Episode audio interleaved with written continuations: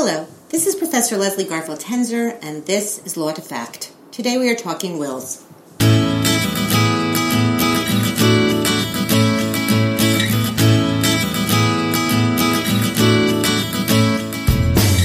this episode, I speak with Professor Bridget Crawford, Professor of Law and the James T. Hopkins Chair at the Elisabeth Haub School of Law at Pace University.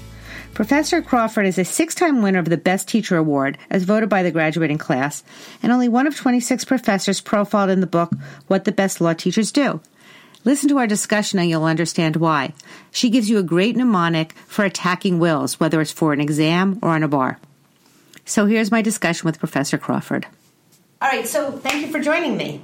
I'm excited. You are the will aficionado. Well, that's the wrong word. Aficionado. you are the will aficionado. Yes, thank Um, you. So, all right, so what are we talking about today? So today we are going to talk about how to contest a will that has been validly executed. And by validly executed, I mean that all of its formalities have been met. It's in writing, it's signed by the testator, it's properly witnessed, or you've got a holographic will or a will that otherwise qualifies as a will in terms of formalities. We're sort of looking beneath the hood of the will, so to speak, and checking to see whether the will uh, could be contested on other grounds. So, in other words, a wife, a woman is married to a second husband. The woman dies, and the children of the woman contest the will because maybe the the woman had left all her money to the second husband. Exactly right. So, remarriage is a very common scenario for a will contest, as are situations involving elderly decedents who are alleged to lack mental capacity or uh, uh, on whom um, caregivers are alleged to have exerted some sort of improper influence. So, if you've got a second marriage scenario, especially where the new spouse is substantially younger than the decedent spouse, or you've got an elderly person, those are very common scenarios in which we might be applying this analysis. So, the stuff of the New York Post, pretty much. it's, it's fodder for a lot of good uh, scenarios, and no law school hypothetical is as complicated or as uh, gruesome as real life. Uh, so we'll we'll try to keep our hypos a little more pleasant. So, how do you know if you have a valid will after it is executed in accordance with the formalities? It's actually quite simple. You just apply an acronym. The acronym will get you 100% of all points on any examination if you follow it closely. And that is the acronym FIDO PPD. FIDO PPD. F I D O, followed by the initials PPD. So anytime you have uh, the question, is this a valid will? If if the formalities are met, do your FIDO PPD analysis, and shall we go through them in order? Yeah, all right. So, yeah, so I just want to make sure that I am where I'm supposed to be here. So, basically, we have what looks like a valid will, right? Exactly right. It's, it met all the requirements on its face of what would su- be sufficient for a valid will. Yes. And now someone wants to contest the will. And now, what do they do when they want to contest what kind of on its face looks like a valid will? If you apply the FIDO PPD analysis, you will have a complete um, and comprehensive analysis of any possible challenge to the will. Should we go through them in order? Yes. Excellent. So let's start with F for fraud. Uh, under the restatement, fraud is defined as follows A donative transfer is procured by fraud, the F in FIDO PPD. If the wrongdoer knowingly or recklessly made a, rep- a false representation to the donor about a material fact that was intended to and did lead the donor to make a donative transfer that the donor would not otherwise have made. What? Knowingly or recklessly making a false representation to the donor about a material fact that was intended to and did lead the donor to make a donative transfer that the donor would not otherwise have made. So you've got a mindset, knowing and recklessly, uh, a false representation, and causation. Cause the donor to make a donative transfer that the donor otherwise would not have. All right, so an example of fraud would be, it sounds to me, something like tricking someone into signing something. Exactly. So my mom um, uh, thinks she's signing a gym application, for example, for membership in the local gym, but in fact, I put a will in front of her, and it's not the will she wanted. It's a will that leaves it all to me. Ha ha ha ha. Uh, not a gym membership.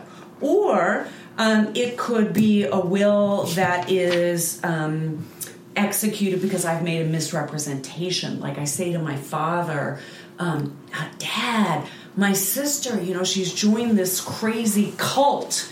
And so you definitely don't want to leave her any money. Leave it all to me instead. When in fact, my sister is some scientist who's gone on some excursion to Antarctica and can't be reached. And so my father says, Ah, yes, I haven't heard from your sister. It must be because she's in that cult. And then he leaves everything to me. Well, my sister's going to find out about it, be pretty darn angry, and she'll bring a claim for fraud against me. So fraud that's so fraud. So if a if someone induces someone else to fraudulently sign a will, yes. that that's the grounds for challenging the will successfully. Exactly. And it's fraud is just trickery or lying, it seems to me. That's exactly right. Okay, that makes sense. Um, uh, although the restatement says it in a more in more fancy way with the mens rea and the false representation and and causation, I think you're right. Trickery. That's a nice way of explaining it. Sounds good. So that's the F. Right. F in FIDO PPD. The I is influence. There may be no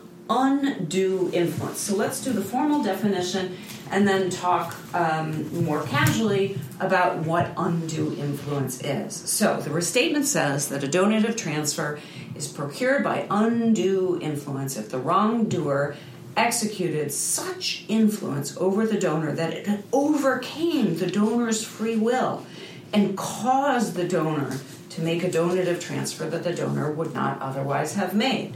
So what is what is undue influence? It's too much influence that overcomes the donor's free will. So, what would uh, when when do we infer this undue influence? Well, it's going to come up in cases typically involving elderly people Mm-hmm. and typically um, uh, involving situations where there is a uh, I think what, what used to be called a December May romance. An Right. older person, May, December, right. May December, an older person and a younger person Right.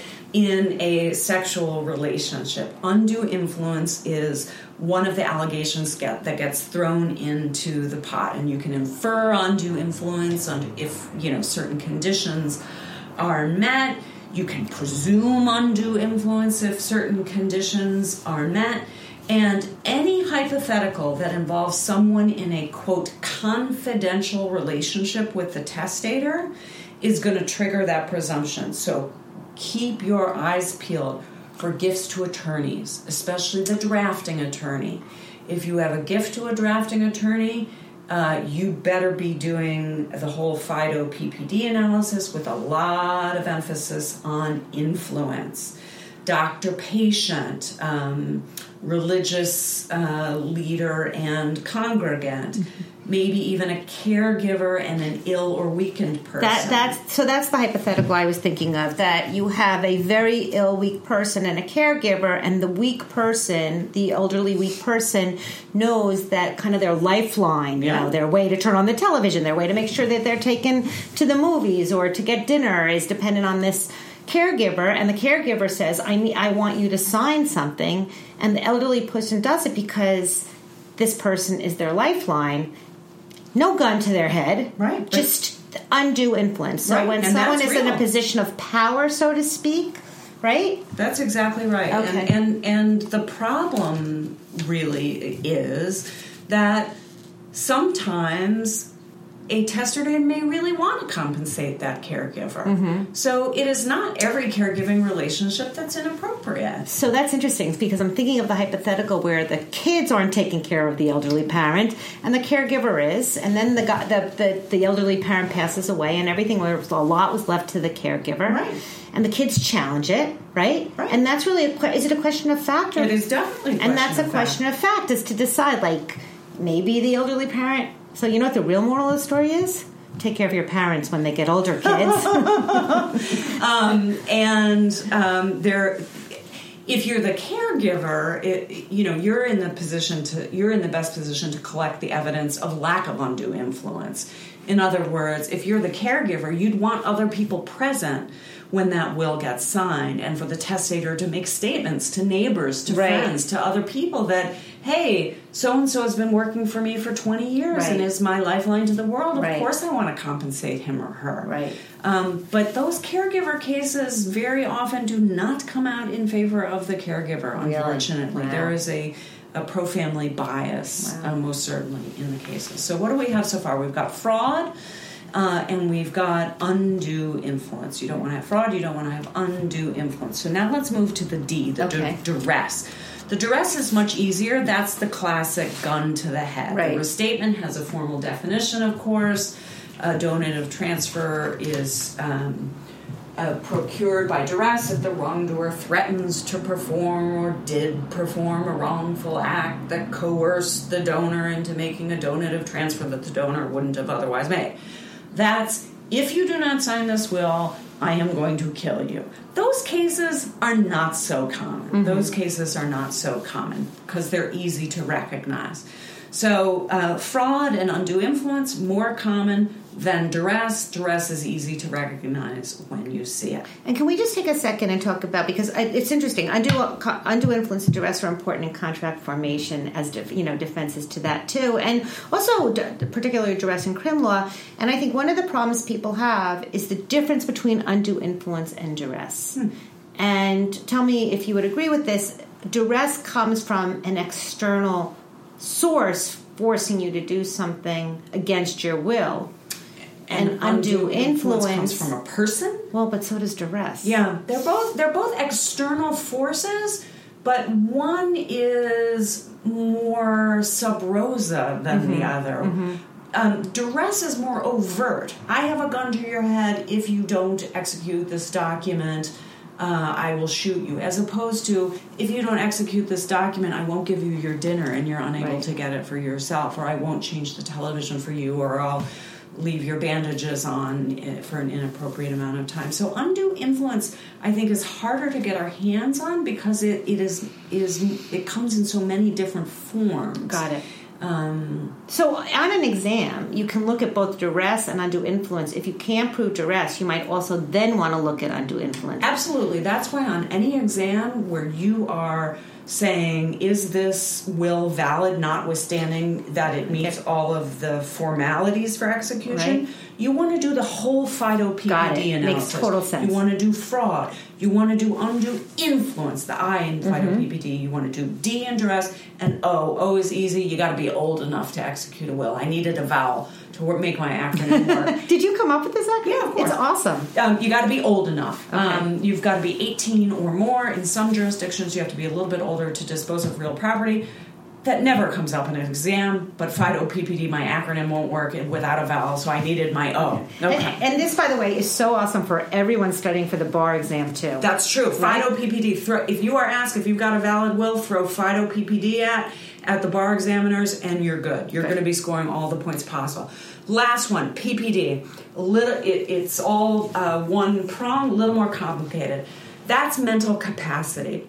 Um, uh, PPD stands in my shorthand for people, property, and disposition. What does that mean? That the testator, this is the restatement now, the testator has to be capable of knowing and understanding in a general way the nature and extent of his or her property, uh, that's the P, the natural objects of his or her bounty, the people, and the disposition uh, that he or she is making of that uh, property, and must be capable of relating those elements to one, one another and forming an orderly desire regarding the disposition. So you got to know who do you love, what do you got, and how it all fits together. Okay. Now, note that this is a test of capacity. You have to be capable of knowing it.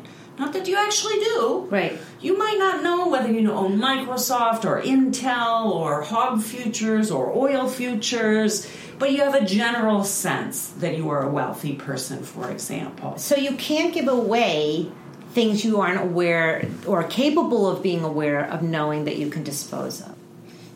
What you're saying is you have to understand the nature of the ability to give away. Correct. Yes, you have to you have to know in general what you have Right. in order to give it away. Okay, got That it. That I tend, you know, I own real estate, I don't own a lot of jewelry or I own this and not that.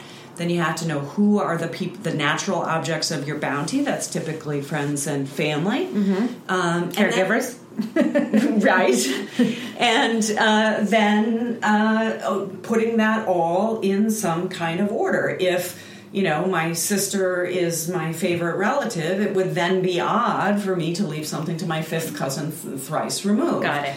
Um, this is a really low standard. You just got to know your PPD, your Mm-hmm. people, your property, and your disposition. You can be drunk as a skunk and execute a will as long as you know you're capable of knowing your PPD. Okay. Um, it's a lower threshold than contract capacity. Interesting. Um, because we worry about contracts as lifetime transfers, we worry about people denuding themselves of assets they may need later.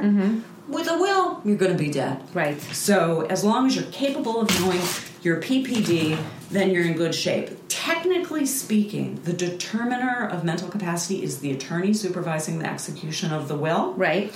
But the, as a practical matter, if there's a will contest, there are going to be experts called in to testify as to mental capacity, even though technically it's the attorney who makes the determination. And just as a practical lawyering tip, um, uh, if you have doubts about someone's uh, mental capacity, you may not want to go forward with a will execution. Uh, people always ask me, well, why don't you just videotape the will execution? I think videotaping will executions is only a good idea if you do it for each and every will execution. If you do it selectively, then inevitably you're going to be asked, Ms. Crawford, why did you videotape this will Oh, execution? interesting. Did you think there was going to be a right. will contest? You don't want to have to answer yes. So, my, in general, I do not advise uh, videotaping uh, will executions, but different attorneys take different views on that one. That's interesting. So, just to review, super short recap FIDO PPD. If you've got a validly executed will and you need to know whether otherwise the, the will should be admitted to probate, look for fraud, undue influence, duress. Someone was old enough to execute a will, and they know their PPD, their people, their property, and the disposition they're making.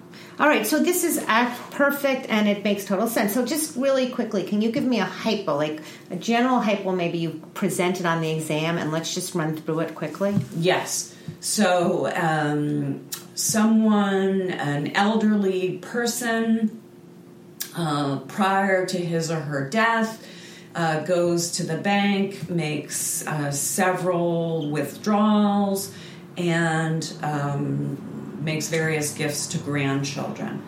Then later that week, executes a will that leaves all of her property to her attorney uh, and her financial advisor. And she includes in her will a statement that she's doing that because the attorney and the financial advisor have been very loyal to her over the years, and her children never come to see her, and her children were well taken care of during their lifetime. She doesn't feel that her children need more money. She had made some gifts to the grandchildren earlier in the week, and the people she really wants to benefit are her attorney and her financial advisor. So, on an exam, this might be teed up that the testator has signed it. There are two independent uh, witnesses.